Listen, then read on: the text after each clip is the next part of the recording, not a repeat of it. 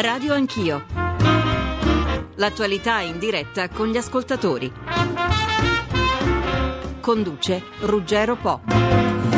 Buongiorno a tutti, terza notte di attacchi su Tripoli mentre si accendono le polemiche sul comando dell'operazione militare con l'Italia in prima fila a chiedere che passi alla Nato il ministro Franco Frattini che se ne è fatto portavoce oggi è con noi. Bentornato ministro. Buongiorno, grazie. Sarà grazie. un'occasione per affrontare insieme per un'ora con lei e con gli ascoltatori e con due giornalisti della carta stampata la questione Libia in tutti i suoi aspetti, certo. quelli militari, delle alleanze internazionali, quelli politici interni, l'emergenza immigrazione l'allarme terrorismo. Poi parleremo anche di politica interna, parleremo di Giappone, parleremo di ciò anche che gli ascoltatori vorranno proporci. Ok. Telefonando già da ora, i telefoni sono aperti al numero verde 800 05 0001 mandando gli sms al 335 699 2949 mandando le mail a radioanchio chiocciolarai.it in tempo reale. Daremo le vostre voci daremo i vostri messaggi.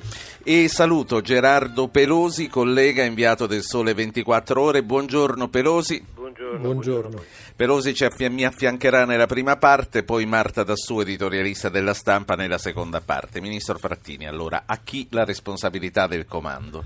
Ma noi lo abbiamo detto con grande chiarezza alla Nato, eh, nella primissima fase di questa operazione abbiamo privilegiato la rapidità dell'azione e quindi eh, abbiamo accettato che vi fossero eh, tre comandi diversi, uno eh, quello a Capodichino eh, dal quale noi dipendiamo a Napoli, un altro francese un altro britannico. Perché? perché era indispensabile evitare che questa missione umanitaria eh, lanciata dalle Nazioni Unite con la risoluzione 1973 partisse quando ormai era troppo tardi, quando Gheddafi aveva fatto magari un'altra strage a Bengasi o aveva ripreso Tobruk, ma eh, una volta fermata questa eh, azione che tutto il mondo aveva giudicato inaccettabile, è il momento di tornare alle regole e le regole dicono coordinamento unico, condivisione della responsabilità, ciascuno dei paesi dell'alleanza deve poter, come dire, condividere le scelte e pagarne i prezzi eventualmente politici. Noi non possiamo immaginare che vi siano alcuni comandi separati o tanti comandi separati da ciascuno dei quali dipendono una parte delle scelte, visto che poi le conseguenze le paghiamo tutti quanti insieme. Che tempi ci saranno? Da che cosa dipende adesso? Oggi Noi la NATO... cosa faremo se no? Beh, oggi la Nato si riunisce di nuovo, il Consiglio Atlantico, oggi, oggi pomeriggio. Eh, io mi auguro che da questo derivi la decisione. Avete visto tutti che il primo ministro Cameron sostiene la stessa posizione italiana, cioè un comando NATO. Ci auguriamo che gli amici americani siano di questa stessa opinione, come io ho eh, speranza di ritenere, di vedere, e certamente che cosa succede se no.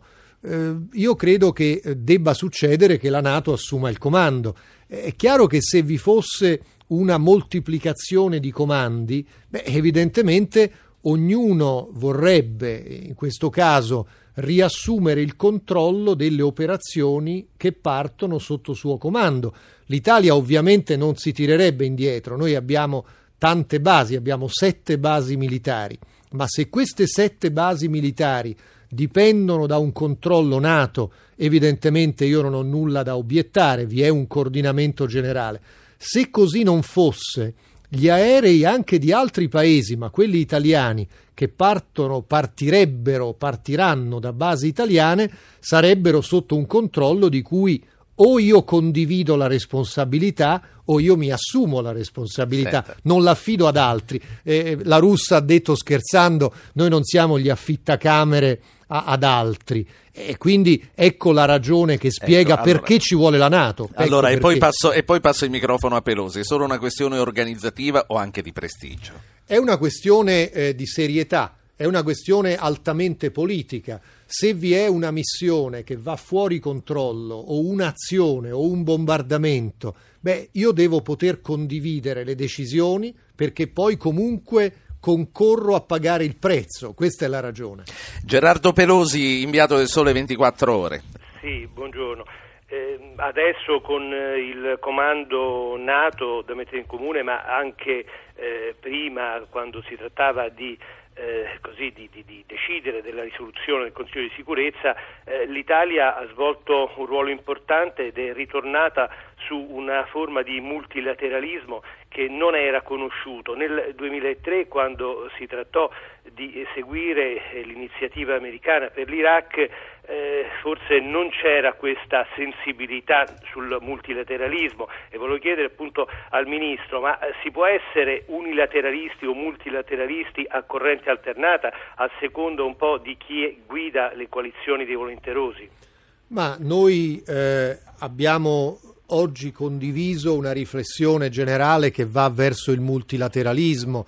La decisione che abbiamo preso con eh, il Consiglio Supremo di Difesa, eh, presieduto come è noto dal Capo dello Stato, condiviso dal Presidente del Consiglio, va esattamente in quella direzione. Eh, rispetto all'azione in Iraq, evidentemente noi accettammo di partecipare, lo ricordo, solo quando intervenne una risoluzione dell'ONU, non nella prima fase, quella anglo-americana. Ma è chiaro che il mondo è cambiato. Dal 2003 ad oggi il mondo è andato verso il multilateralismo, l'azione del presidente Obama è esattamente in quella direzione. E se il presidente Obama sta parlando di una riduzione dell'impegno americano in Libia, anche lasciando la responsabilità di comando, io mi auguro, alla Nato, vuol dire che ancora di più si conferma che condividere le responsabilità e coordinarle è assolutamente la cosa migliore. Sì, sì. se posso aggiungere, sì, sì. Ehm, in questo ehm, lento sfilarsi degli Stati Uniti, che sono forse anche più preoccupati di altri quadranti, come quello del Pacifico, di una trattativa eh, con eh, la Cina, con l'America Latina, in parte con la Russia, eh, non c'è il rischio che Francia e il Regno Unito eh, cerchino, due grandi potenze nucleari, ricordiamolo, dell'Europa, cerchino di sostituirsi un poco al ruolo della Nato, con una Germania che guarda sempre di più a, diciamo, alla proiezione terrestre verso l'Asia e la Russia. Eh, questo è un pericolo che io credo le prime dichiarazioni del primo ministro Cameron hanno allontanato io ho detto anche a sostegno della eh, richiesta italiana a favore di un comando NATO che proprio perché la Nato si è impegnata in quanto tale in teatri molto lontani, penso all'Afghanistan, sarebbe proprio paradossale che nel nostro teatro, cioè nel Mediterraneo, dove la Nato è, la Nato è a Bruxelles, a due ore di volo da Roma ed è assolutamente impensabile che proprio nella regione in cui la Nato dovrebbe, eh, come dire, logicamente essere protagonista assoluta, la Nato non ci sia. Quindi è un ulteriore argomento anche di tipo geografico che da un lato spiega perché gli americani abbiano eh, compreso che è possibile per loro ridurre l'impegno, ma dall'altro canto che se si riduce l'impegno americano eh, questa, come dire, questa catena di comando deve far capo ad un organismo sovranazionale quale la Nato. Passiamo, eh, chiedo scusa Pelosi, eh, vorrei dare voce agli ascoltatori intanto, certo. poi ritorniamo insieme anche con te. Gianni, non so da dove chiama, ma può sì, parlare lei adesso. Buongiorno. Da Bologna, Prego. Da Bologna, chiamo da Bologna, buongiorno. Buongiorno. E, co- e complimenti per la trasmissione. Grazie. Onorevole, io le volevo solamente chiedere una cosa, lei ha visto sicuramente, ha letto la mia email che ho mandato io. No, no, non gliel'abbiamo fatta leggere, la dica ah, personalmente. Allora, allora, L'ho letta io, può parlare, prego. Perfetto, ok, grazie. Niente, volevo dire questo. Eh, la sinistra sta facendo una grossa polemica sulle dichiarazioni che ha fatto l'onorevole Bossi. Io penso che Bossi abbia ragione in questo senso che eh, prima la, la, Francia, la grandeur francese, è sempre stata quella che ha cercato sempre, in poche parole, di mettercelo puntini puntini a noi italiani. In questo caso hanno organizzato una guerra proprio per impossessarsi delle ricchezze che ha la Libia. Quindi la sinistra, è inutile che la sinistra faccia questa polemica in questo, in questo senso nei confronti del governo. Il governo ha fatto bene a usare la mano felpata perché non si può andare a bombardare della gente e poi dire che si va là per salvare che cosa, poi li ammazzano poi loro con i bombardamenti. Era, Grazie, era questo che volevo dire. Per... E l'ha detto. Grazie. Grazie. signor Gianni. Allora io aggiungo Grazie. due email che sono arrivate adesso, Ministro. Uno è Renzo da Sesto San Giovanni che dice a dire la verità i cittadini italiani non sono molto informati sull'evolversi della situazione in Libia. È un argomento molto delicato, ma anche lui dice dà l'impressione che la Francia sia uscita dagli schemi preposti dalla Nato. E poi c'è Paolo da Milano che dice come si fa a firmare un trattato d'amicizia con la Libia e poi disconoscerlo con la facilità con cui si beve un bicchiere d'acqua? Ma eh noi abbiamo eh, tenuto un atteggiamento molto coerente. Abbiamo fino all'ultimo detto che non ci saremmo mossi se non sulla base di un mandato preciso delle Nazioni Unite. Questo mandato preciso è arrivato e adesso dobbiamo rispettarlo. Io ho detto con grande chiarezza e lo ripeto stamattina, questa non è una missione di guerra alla Libia, questa è una missione di tipo umanitario per far rispettare il cessate il fuoco assoluto e poi occorrerà che l'ONU abbia il mandato di verificare sul terreno se il cessate il fuoco c'è o non c'è, di proteggere la popolazione civile. Abbiamo visto ancora ieri e l'altro ieri a misurata civili bombardati dagli elicotteri di combattimento o dagli aerei del regime di Gheddafi e quindi nei limiti stretti di questa azione di intervento umanitario noi stiamo procedendo. È evidente che eh, la Francia ha accelerato per una motivazione valida. La motivazione era non arrivare quando ormai tutto è finito e non c'è più niente da far rispettare perché ormai Gheddafi ha ripreso con la forza il controllo completo del territorio. Ma ripeto, dopo tre giorni di questa missione è il momento di tornare alle regole e io mi auguro che gli amici francesi comprenderanno che è difficilmente accettabile non condividere da ora in poi le responsabilità di tutti con tutti e chi se non la Nato che opera da decenni per la sicurezza, per la stabilità, chi se non la Nato può assumere questa funzione importante. Il trattato di amicizia, noi l'avevamo concordato e definito, il Parlamento italiano l'aveva approvato a larghissima maggioranza, però voglio dire a questo nostro ascoltatore che quando uno dei due eh, che hanno firmato il trattato, in questo caso la Libia, va oltre ogni limite di legalità internazionale, quando le Nazioni Unite chiedono a questo eh, regime di fermarsi, di fare un passo indietro e questo non accade, l'Italia è obbligata dalla legalità internazionale a dire che quel trattato non lo possiamo più applicare, che quel trattato è sospeso. Noi speriamo che presto una nuova Libia ci permetta di ricominciare ad applicare quel trattato. Quindi... Noi siamo amici del popolo del popolo libico, non del regime. Questa è la differenza. Quindi lei dice nessun voltafaccia. In effetti, Ministro, da molti nostri ascoltatori, e poi lo leggiamo anche sui giornali, da molti osservatori, c'è l'impressione che il Premier abbia aderito, diciamo, un po' controvoglia. Quanto pesano sul piatto della bilancia da una parte le convenzioni economiche, il passato coloniale, i rapporti d'amicizia, come dicevo, e dall'altro le esigenze umanitarie gli impegni internazionali? Eh, passato... Ci siamo stati trascinati o no? Il passa... eh, come ha detto chiaramente assai sai bene il capo dello Stato, noi eh, siamo obbligati da un vincolo di lealtà. A nessuno piace impegnarsi in un'azione militare, a nessuno, né all'Italia né a nessun altro paese democratico. L'Italia ha più da perdere degli altri. Eh, L'Italia oggi, eh, per la sua posizione geografica, non avrebbe potuto comunque tirarsi indietro, perché esserci o non esserci, comunque geograficamente siamo lì a poche miglia dalla costa della Libia, quindi è evidente che l'Italia deve impegnarsi come ha fatto per lealtà internazionale, per lealtà all'alleanza e anche per il rispetto doveroso di una risoluzione del Consiglio di sicurezza. Stiamo a scherzare, se si mette in dubbio la legittimità di una risoluzione del Consiglio di sicurezza cade tutto. C'è un ascoltatore e poi torno a Gerardo Pelosi. Mario da Milano, tocca a lei. Prego Mario.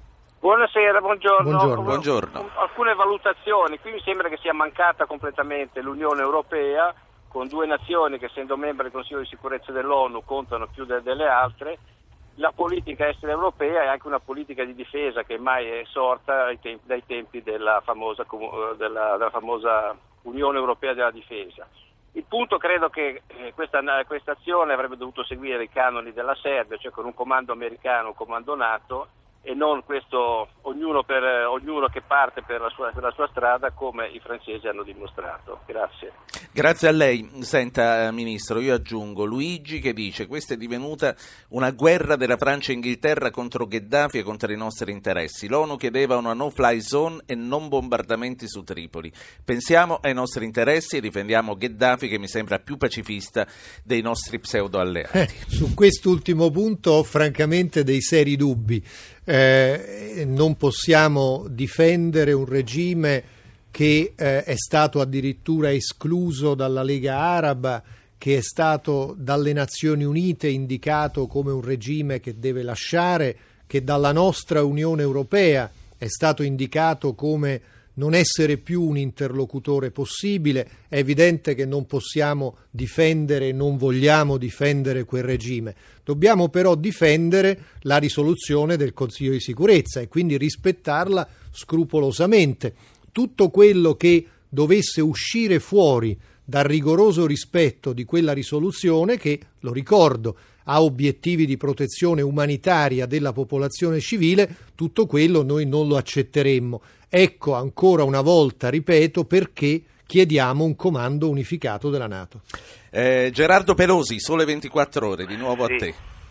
Ma dietro questo protagonismo eccessivo della Francia, mh, vorrei ricordare che eh, il titolo di Le Monde di qualche giorno fa era La Francia e i suoi alleati intervengono in Libia, cioè, quindi non dava per scontato che c'era un paese, un paese guida. Beh, dietro questo protagonismo di, di- di- Sarkozy non, non- non si legge anche una, eh, così, una volontà di andarsi a sostituire un poco al eh, ruolo dell'Italia rapporti- nei rapporti economici.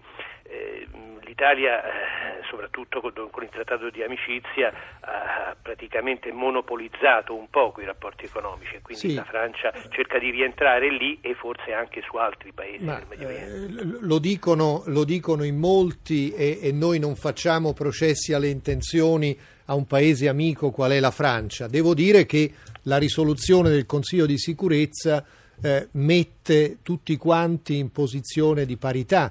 Oggi nessun paese al mondo può commerciare prodotti petroliferi acquistandoli dalla Libia, quindi non solo l'Italia, ma ovviamente anche la Francia, ma anche, che so, la Cina o l'India. Quindi in questo noi abbiamo eh, messo i potenziali concorrenti in condizione di parità. Ma voglio aggiungere, noi a Bengasi, con l'opposizione di Bengasi che la Francia ha riconosciuto come unico paese al mondo ad averlo fatto, noi con l'opposizione di Bengasi non ci siamo limitati a gesti. Noi abbiamo consegnato 90 tonnellate di aiuti eh, umanitari ed alimentari al popolo di Bengasi. Questo francamente l'ha fatto finora solamente ed esclusivamente l'Italia. Abbiamo dei contatti a Bengasi con il consolato italiano, quindi i nostri contatti ci fanno dire che la nuova Libia sarà amica dell'Italia così come la Libia del passato, perché la, la realtà è che noi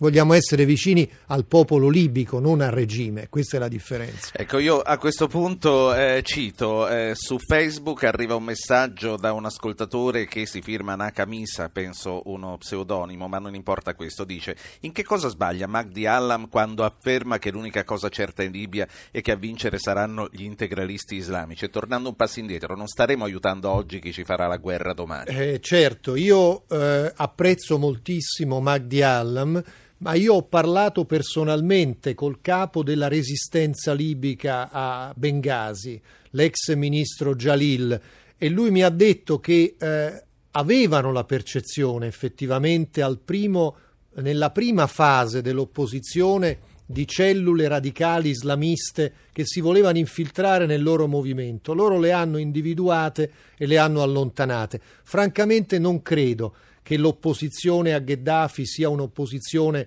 monopolizzata o dominata dall'islamismo radicale. Ciò detto, è evidente che dalla Libia, così come da altri paesi del Maghreb, possono arrivare anche mescolati ai flussi migratori persone che evidentemente sono legati a gruppi estremisti se non terroristi. Quindi bene ha fatto Maroni ad alzare l'allerta, ma non credo che la nuova Libia, in cui io spero sarà una Libia estremista, radicale, un nuovo califfato, come dire. All'inizio avevamo avuto questa preoccupazione parlando con la resistenza di Bengasi, eh, ci hanno spiegato perché non era così.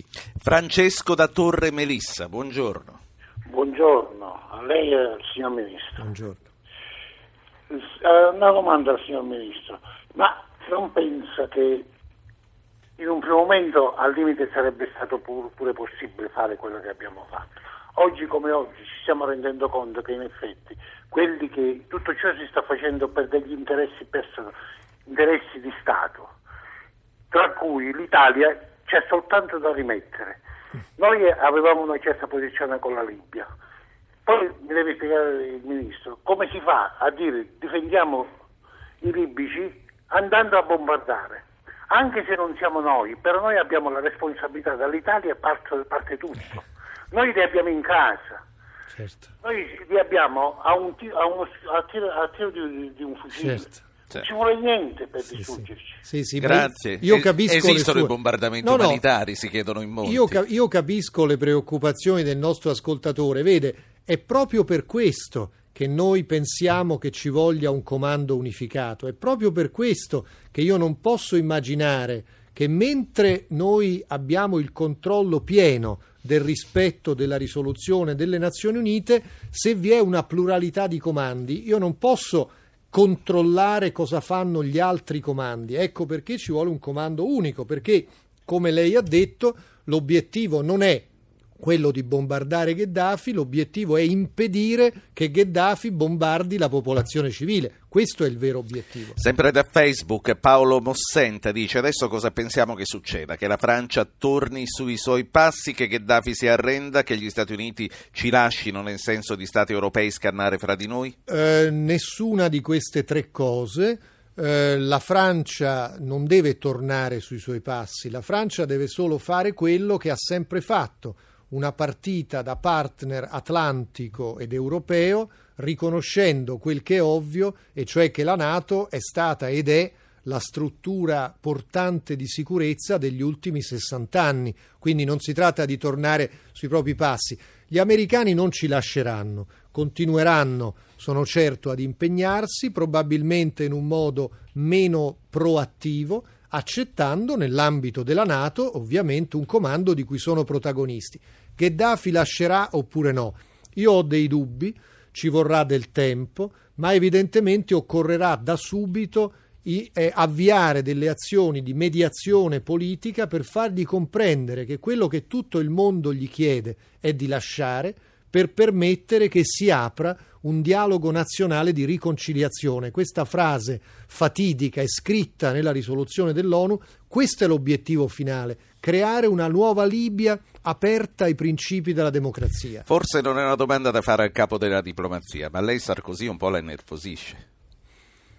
Eh, non è la domanda da fare al capo, della, diplomazia. E allora passiamo a Gerardo Pelosi, poi lo salutiamo e andremo in pubblicità. Pelosi, inviato del Sole 24 Ore.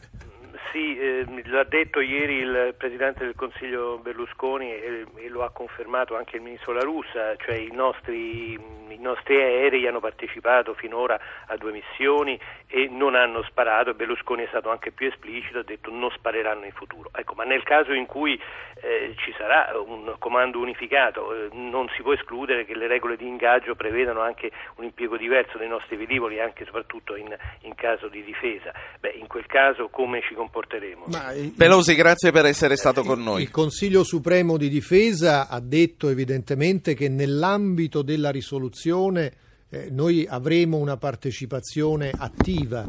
È chiaro che le singole regole di ingaggio vengono decise volta per volta e noi volta per volta valuteremo. Quello che, lo ripeto, è fondamentale è trovarsi ad agire sulla base di una decisione condivisa. Se io concorro a formare quella decisione, ne posso e ne devo pagare il prezzo politico. Se la prendono altri in nome mio e io ne pago il prezzo politico, eh, questo assolutamente non va bene.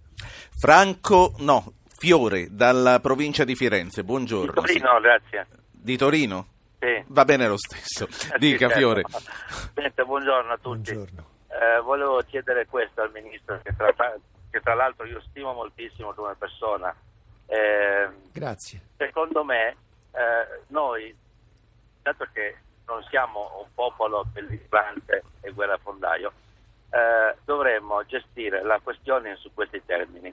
Cioè, se noi eh, facciamo accoglienza, come stiamo facendo, eh, mh, eh, immigrati, eh, aiuti umanitari, eccetera, non dovremmo temere più niente in, in fatto di, di rapporti con i nuovi governi, che sicuramente saranno votati dal popolo e se noi aiutiamo il loro popolo, che ce ne frega a noi della Francia, scusatemi. eh.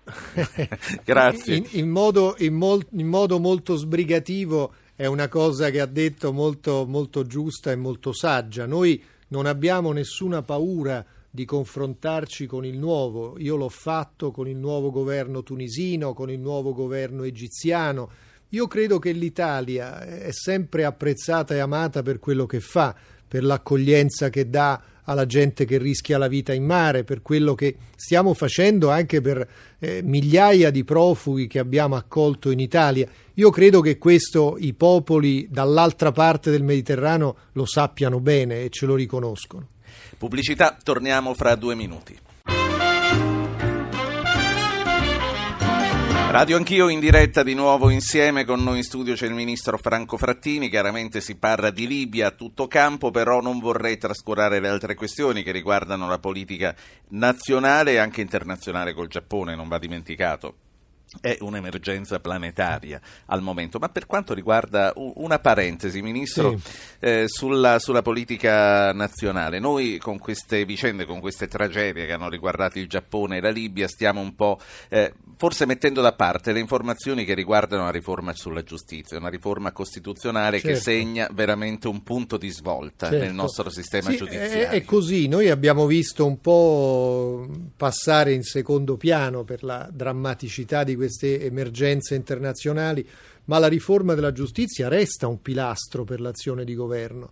È una riforma organica, una riforma strutturale che io credo il Parlamento eh, comincerà ad affrontare proprio nello spirito che io mi auguro non sarà quello di contrapposizione pregiudiziale. Vi sono parti dell'opposizione, penso all'UDC, che hanno già dimostrato disponibilità al confronto, eh, lo stesso FLI ha mostrato mh, in alcuni casi una ragionevole disponibilità al dialogo. Vi è purtroppo il Partito Democratico che è un po' prigioniero delle frange più oltranziste. Io mi auguro che anche nel Partito Democratico prevalgano coloro, penso tra tutti all'onorevole D'Alema, che avendo avuto grandi responsabilità di governo sanno bene che senza una giustizia organizzata e riformata l'Italia purtroppo ha dei problemi rispetto al resto del mondo, la lentezza dei processi, la difficoltà di avere davvero un giudice che sta sopra le due parti e le due parti che sono in posizione uguale l'una rispetto all'altra. Questa politicizzazione delle correnti della magistratura che va eliminata nel rispetto dell'indipendenza di tutti i magistrati, perché questo è un pilastro dell'azione di governo. Quindi lei ritiene che anche ci dovesse essere, come probabilmente ci sarà, un referendum cons- cons- confermativo, si arriverà all'approvazione entro la fine della Io, legislatura? io credo che gli italiani, se chiamati ad un referendum, capiranno che è interesse di tutti, non soltanto di pochi, avere una giustizia che funzioni davvero, avere un magistrato imparziale che dia anche l'impressione di essere imparziale e soprattutto politicizzazione delle, delle- delle varie correnti magistratuali, indipendenza e separazione tra giudici e pubblici ministeri. Questo è un po' quello che ta- la responsabilità del magistrato. Gli italiani votarono tanti anni fa perché dissero se un magistrato sbaglia deve pagare come pagano altri dipendenti pubblici. Questo non leva la sua indipendenza. Non è colpa degli italiani se non è mai stata attuata. È colpa però, delle questa... leggi attuative che sono state leggi timide che non hanno rispettato la volontà popolare. Io credo che ci si debba tornare. Allora, noi torniamo a proposito di referendum, spero faremo in tempo a parlare anche di nucleare verso Sì. la fine perché anche questo è in arrivo Certo. ed è molto più vicino. Io saluto Marta Dassù, editorialista della stampa, l'abbiamo letta anche in questi giorni sulle Buongiorno. questioni Buongiorno. internazionali. Buongiorno Dassù. Io vorrei eh, innanzitutto commentare una notizia che viene battuta dalle agenzie adesso. La prima fase riguarda l'Afghanistan. La prima fase del trasferimento della sicurezza dalle truppe NATO a quelle afghane riguarderà tre province. Sono state decise e sono Kabul, eccetto il distretto di Sarobi, e quattro città, Mazar-e Sharif, Herat, Lashkar e Meterà. Lo ha detto il presidente Amit Karzai. Questo è un buon passo Questo è avanti. molto importante perché noi avevamo detto, ritenevamo la città di Herat una di quelle che sarebbero state interessate per prime dalla transizione di potere, il che vuol dire che la fase di transizione è iniziata come noi prevedevamo proprio nella primavera e che gradualmente il eh, controllo della sicurezza del territorio, che ora è garantito dalle nostre truppe, dalle altre truppe dei paesi della Nato, verrà assunto proporzionalmente, gradualmente dalle truppe afghane. Quindi si mette in moto un percorso includendo Herat, che è una regione di nostro particolare interesse perché è la città dove sono le forze italiane. Marta Dassù, che oltre a scrivere sulla stampa, sappiamo bene, è presidente dell'Aspen Institute. A lei il microfono. Eh, buongiorno, beh, questa transizione in Afghanistan è importante e al tempo stesso spiega uno dei problemi principali del presidente americano. Ricordiamoci, l'intervento in Afghanistan è cominciato nel 2001, quindi sono dieci anni che gli americani e i loro alleati si trovano su quel teatro. La guerra in Libia deve andare in modo diverso per Obama, deve essere un'operazione rapida e questo spiega la sua riluttanza all'intervento iniziale. Ma volevo chiedere una cosa che mi sembra importante al ministro Frattini. Mhm. Buongiorno ministro. Buongiorno. Eh, come lei sa, eh, ehm, Parigi sostiene che sarebbe la Lega Araba ad opporsi al passaggio dei comandi alla Nato. È una cosa che le risulta dai suoi contatti con la Lega Araba, è vero? Tra l'altro questa è una domanda che arriva contemporaneamente via mail dalla signora Zena di Padova, la stessa domanda. Le Eh, donne che fanno domande. Quando ci si mettono le donne. Io, io ho avuto e ho dei contatti costanti con il capo della Lega Araba, con eh, il- l'ambasciatore Amre Moussa, col quale ho parlato proprio stamattina. Eh, la Lega Araba non è mai stata avvicinata sul tema del comando NATO sì, comando NATO no. Ed è logico che sia così perché non è la Lega Araba, ma sono i singoli stati nazionali membri della Lega Araba che possono decidere di impegnarsi o meno. E i due che lo hanno deciso, Qatar ed Emirati Arabi, che stanno partecipando alla coalizione, sono paesi che hanno con la Nato un partenariato strutturato, cioè che compiono manovre, esercitazioni, azioni con la Nato non da ieri, il Qatar in particolare. Quindi il fatto che sia la Lega Araba ad esprimere un'opinione, in questo caso negativa, sul comando NATO, a me non risulta, anzi mi risulta il contrario. Sempre sul comando NATO, Giacinto dalla Mezia, tocca a lei, buongiorno. Buona giornata, buona giornata a lei, signor, a lei dottor Po, e, e- e al politico che in questo momento... È il ministro Frattini, dica la domanda. Allora, il problema è questo, eh, il ministro Frattini pretende, per, eh, pre- pretende eh, che il, il comando NATO eh, stia nelle mani degli italiani. Lei ha sentito questo? Agli italiani, sì, mi pare Io non gliel'ho sentito dire, vediamo cosa dice No, no, lui. no, ma lo dice Finisca, sì. Stamattina e lo, lo penserà senz'altro anche Frattini.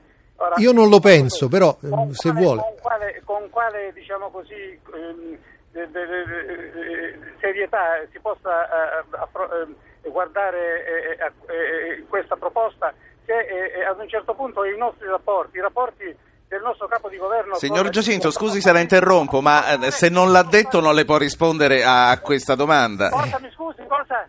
Lei fa una domanda su una cosa che io non ho detto e che non condivido. Io non credo che il comando NATO debba essere italiano. E quindi la domanda cade. Grazie signor Giacinto. Invece, Ministro, che cosa risponde a tutti coloro, fra i quali anche autorevoli firme, che si chiedono perché un'azione umanitaria ora in Libia quando da decenni ignoriamo le tragedie di altri popoli?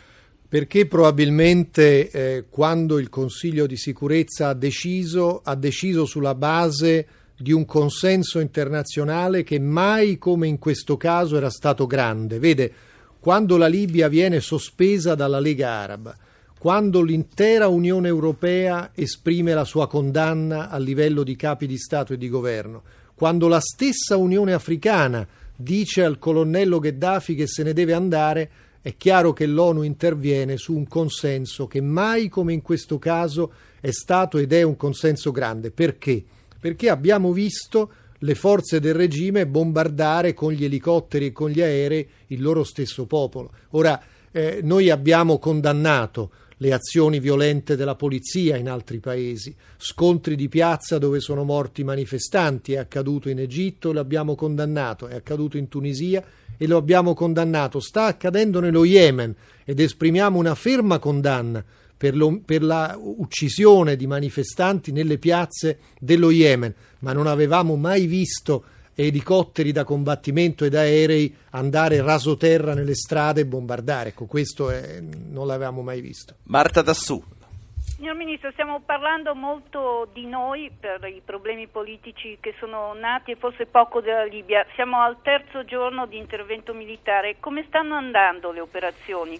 Secondo lei stiamo raggiungendo i nostri obiettivi? E volevo chiederle un'altra cosa. Se, se riusciamo ad impedire che Gheddafi uccida eh, la popolazione civile, non c'è però il rischio che si congelino le posizioni certo. e che si abbia una spartizione della Libia alla fine? Certo, questo è un punto assolutamente decisivo. Dopo tre giorni dall'inizio delle operazioni, eh, io credo eh, abbiamo eh, evitato eh, dei danni gravissimi. Abbiamo evitato che il regime si riprendesse con la violenza città come Misurata, Bengasi, Tobruk. Abbiamo fermato azioni di bombardamento da parte del regime libico, abbiamo evidentemente cominciato a far rispettare la, il divieto di sorvolo, evidentemente dobbiamo su questo continuare. Il, la prossima tappa dovrà essere il rispetto assoluto del cessate il fuoco su tutto il territorio. E qui io credo dovremmo fare un appello forte alle Nazioni Unite le Nazioni Unite dovrebbero essere l'organismo, eh, come dire, incaricato di eh, far rispettare di verificare sul terreno che il cessato il fuoco ci sia, perché non lo possiamo chiedere alle forze in campo se c'è o non c'è. Ognuno dirà Gheddafi ha detto dieci volte negli ultimi giorni ma come? C'è il cessato il fuoco, il che non era vero, quindi dobbiamo far sì che l'ONU faccia il monitoraggio. Per evitare quello che lei ha detto, cioè che tutto si fermi e si consolidi una spartizione in due della Libia, perché appena realizzato e verificato un serio cessate il fuoco, allora sì che dovrà partire il dialogo politico per la nuova Libia. Gli argomenti che ci restano sono davvero tantissimi per i 15 minuti che rimangono. Io invito eh, la redazione a questo punto a passarci solo le telefonate che riguardino l'immigrazione, l'allerta terrorismo e il Giappone perché è qui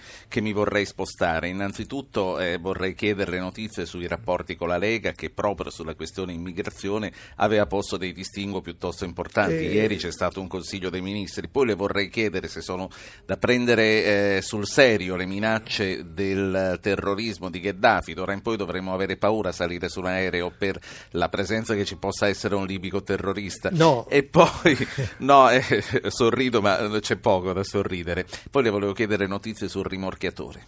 Guardi, eh, cominciamo dalla cosa che può impressionare di più i nostri ascoltatori. Noi non dobbiamo avere paura di terroristi più o meno provenienti dalla Libia il comitato antiterrorismo del Ministero dell'Interno è attivo H24, ha certamente rafforzato tutte le misure di prevenzione. Il ministro Maroni ha segnalato le nostre preoccupazioni, ma eh, gli italiani possono essere tranquilli.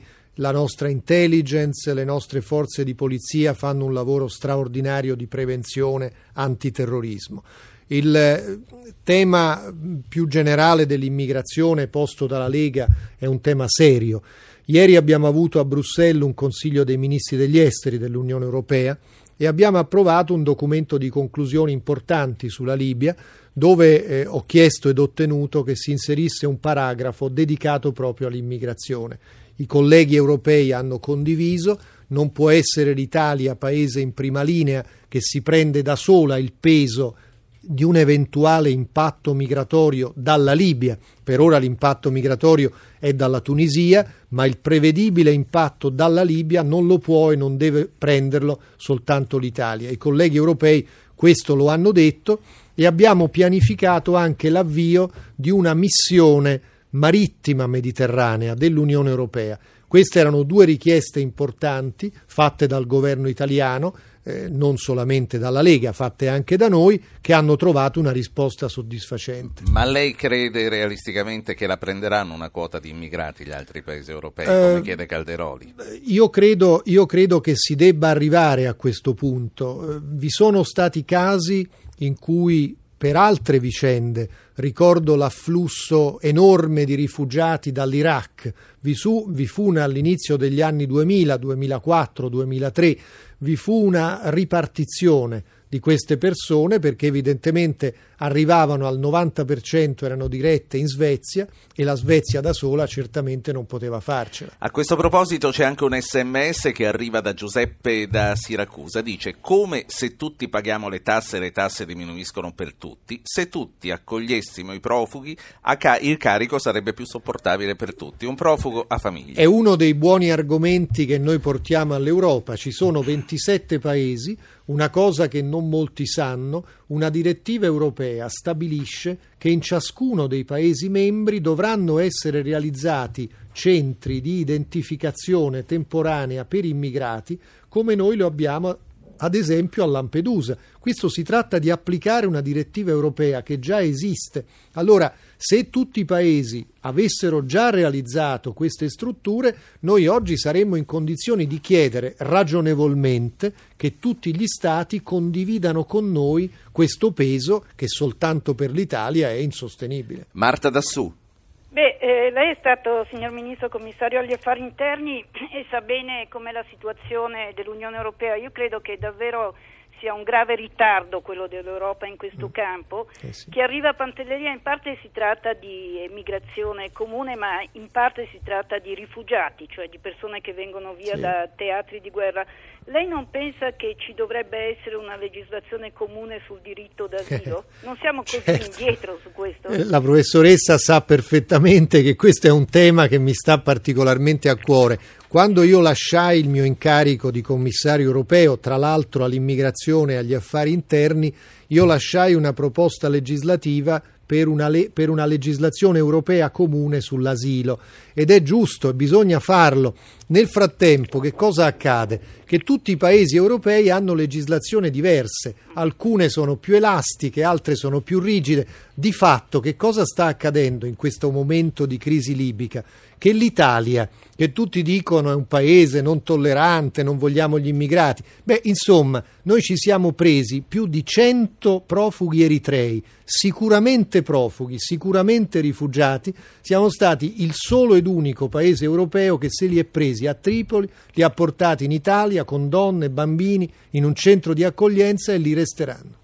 Mm, vorrei tornare a Lampedusa e alla popolazione che ormai ha i nervi davvero tesi perché eh, vede certo. un affollamento superiore a qualsiasi possibilità di convivenza e eh, vede anche in pericolo la stagione turistica. Beh, il ministro Maroni ha preso decisioni importanti, ha inviato una nave, una grande nave militare per spostare molte persone che sono lì in altri centri e anche il Consiglio dei Ministri ieri ha adottato misure di compensazione a favore di Lampedusa, ma questo ovviamente non basta, è l'Europa che deve darsi carico di questo principio. In settimana eh, eh, noi faremo un ulteriore passo sulla Tunisia per definire questo pacchetto di accordi bilaterali Italia-Tunisia che ci permetta di ripristinare un controllo forte nei porti di partenza tunisini di Gerba e di Zarzis, anche con mezzi italiani. Noi siamo in grado di mettere a disposizione, perché loro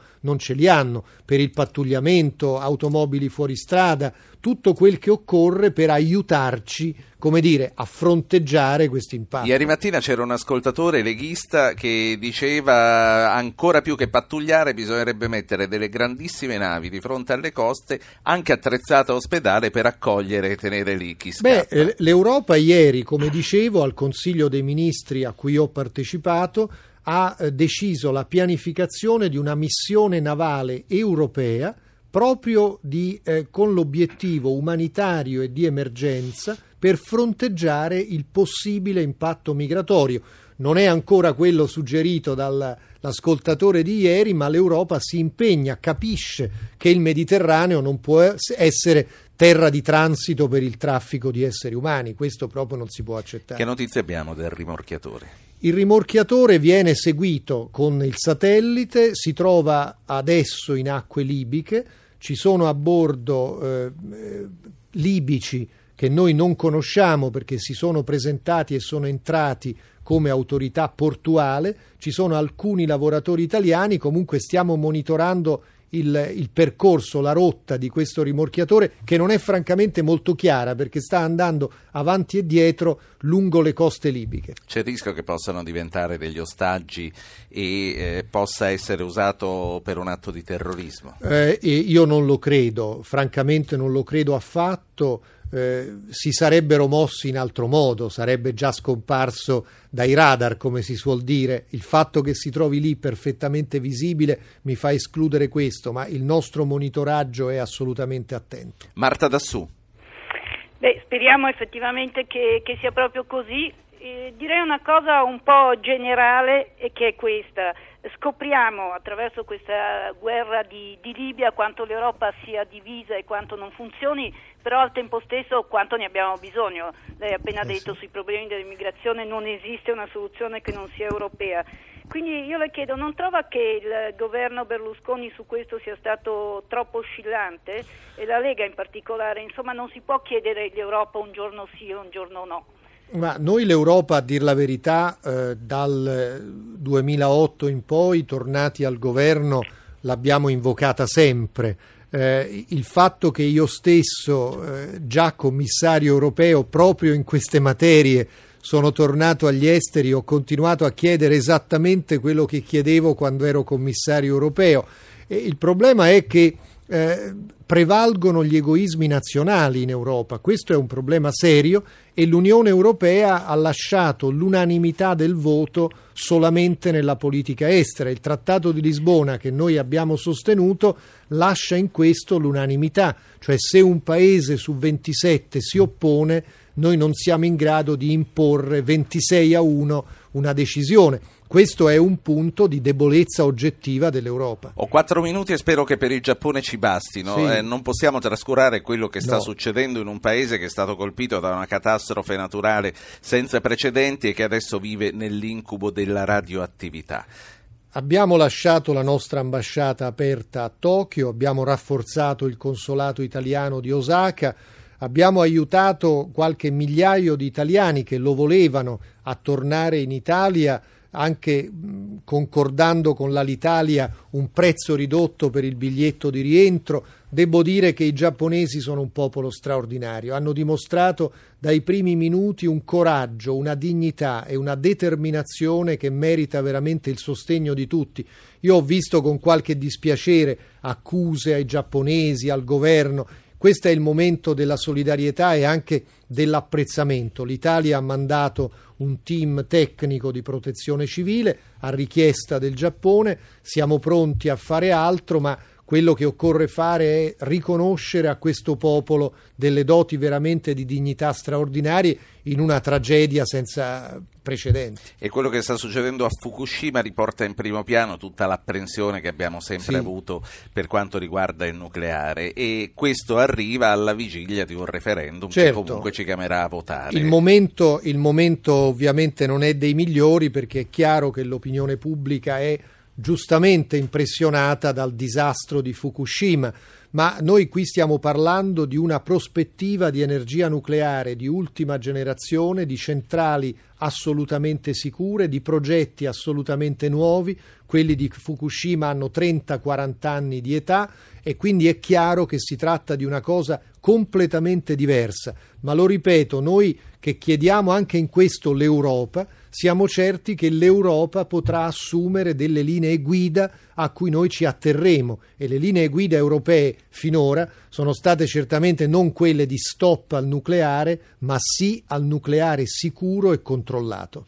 Pur non avendone la responsabilità diretta, crede che il governo farebbe bene a darsi uno stop per quanto riguarda la costruzione delle nuove centrali? Io non lo credo, io userei le parole del professor Veronesi, del ministro Prestigiacomo e del ministro Romani, certamente una riflessione per fare meglio e per dare sempre più sicurezza, non per dire no ad un'energia di cui avremo sempre bisogno, perché noi siamo dipendenti e paghiamo di più l'energia perché purtroppo noi l'energia non la produciamo. Due minuti alla chiusura, vedo che gli interventi degli ascoltatori che sono stati numerosissimi si sono concentrati solo sulla parte libica, infatti quando ho detto basta parlare della Nato eh, nessuno più uh, aveva delle domande precise da fare sulle altre questioni e niente, io ho un minuto, le voglio chiedere, tornando a Gheddafi, quale sarà il destino di Gheddafi secondo lei? Non era possibile deporlo in nessun altro modo, perché abbiamo aspettato fino fino ad ora se il problema, come sanno gli Stati Uniti, c'era dagli anni Ottanta? Perché, eh, perché evidentemente quando Gheddafi ha... Eh,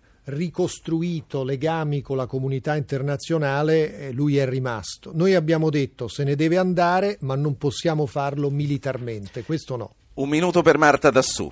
Eh, se Gheddafi cadesse, eh, seppure non colpito Sì. direttamente dai nostri rights, abbiamo in mente quale sia l'alternativa, perché il Consiglio provvisorio Certo. della Cirenaica non sembra in grado di gestire l'intera Libia. Abbiamo un interlocutore al Certo. posto di Gheddafi? Abbiamo, abbiamo l'intenzione di promuovere come Unione Europea, Nazioni Unite, Lega Araba e Unione Africana un dialogo nazionale di riconciliazione, come detto dalla risoluzione dell'ONU, per coinvolgere tutte le aree tribali della Libia in una nuova Libia. Noi qui ci fermiamo, ringraziamo il ministro Franco Frattini che è stato con noi, ringraziamo Gerardo Pelosi del Sole 24 Ore e la professoressa Dassù per essere intervenuti e noi ritorneremo sulla questione libica eh, gioco forza anche nei prossimi giorni, probabilmente con commenti e cronache anche domani. Voi continuate ad ascoltarci, vi aspettiamo sempre qui e sempre alla stessa ora. Grazie. Avete ascoltato Radio Anch'io, ha condotto Ruggero Po, regia di Anna Posillipo, assistenti al programma Alessandro Bonicatti, Valentina Galli, Maria Grazia Santo,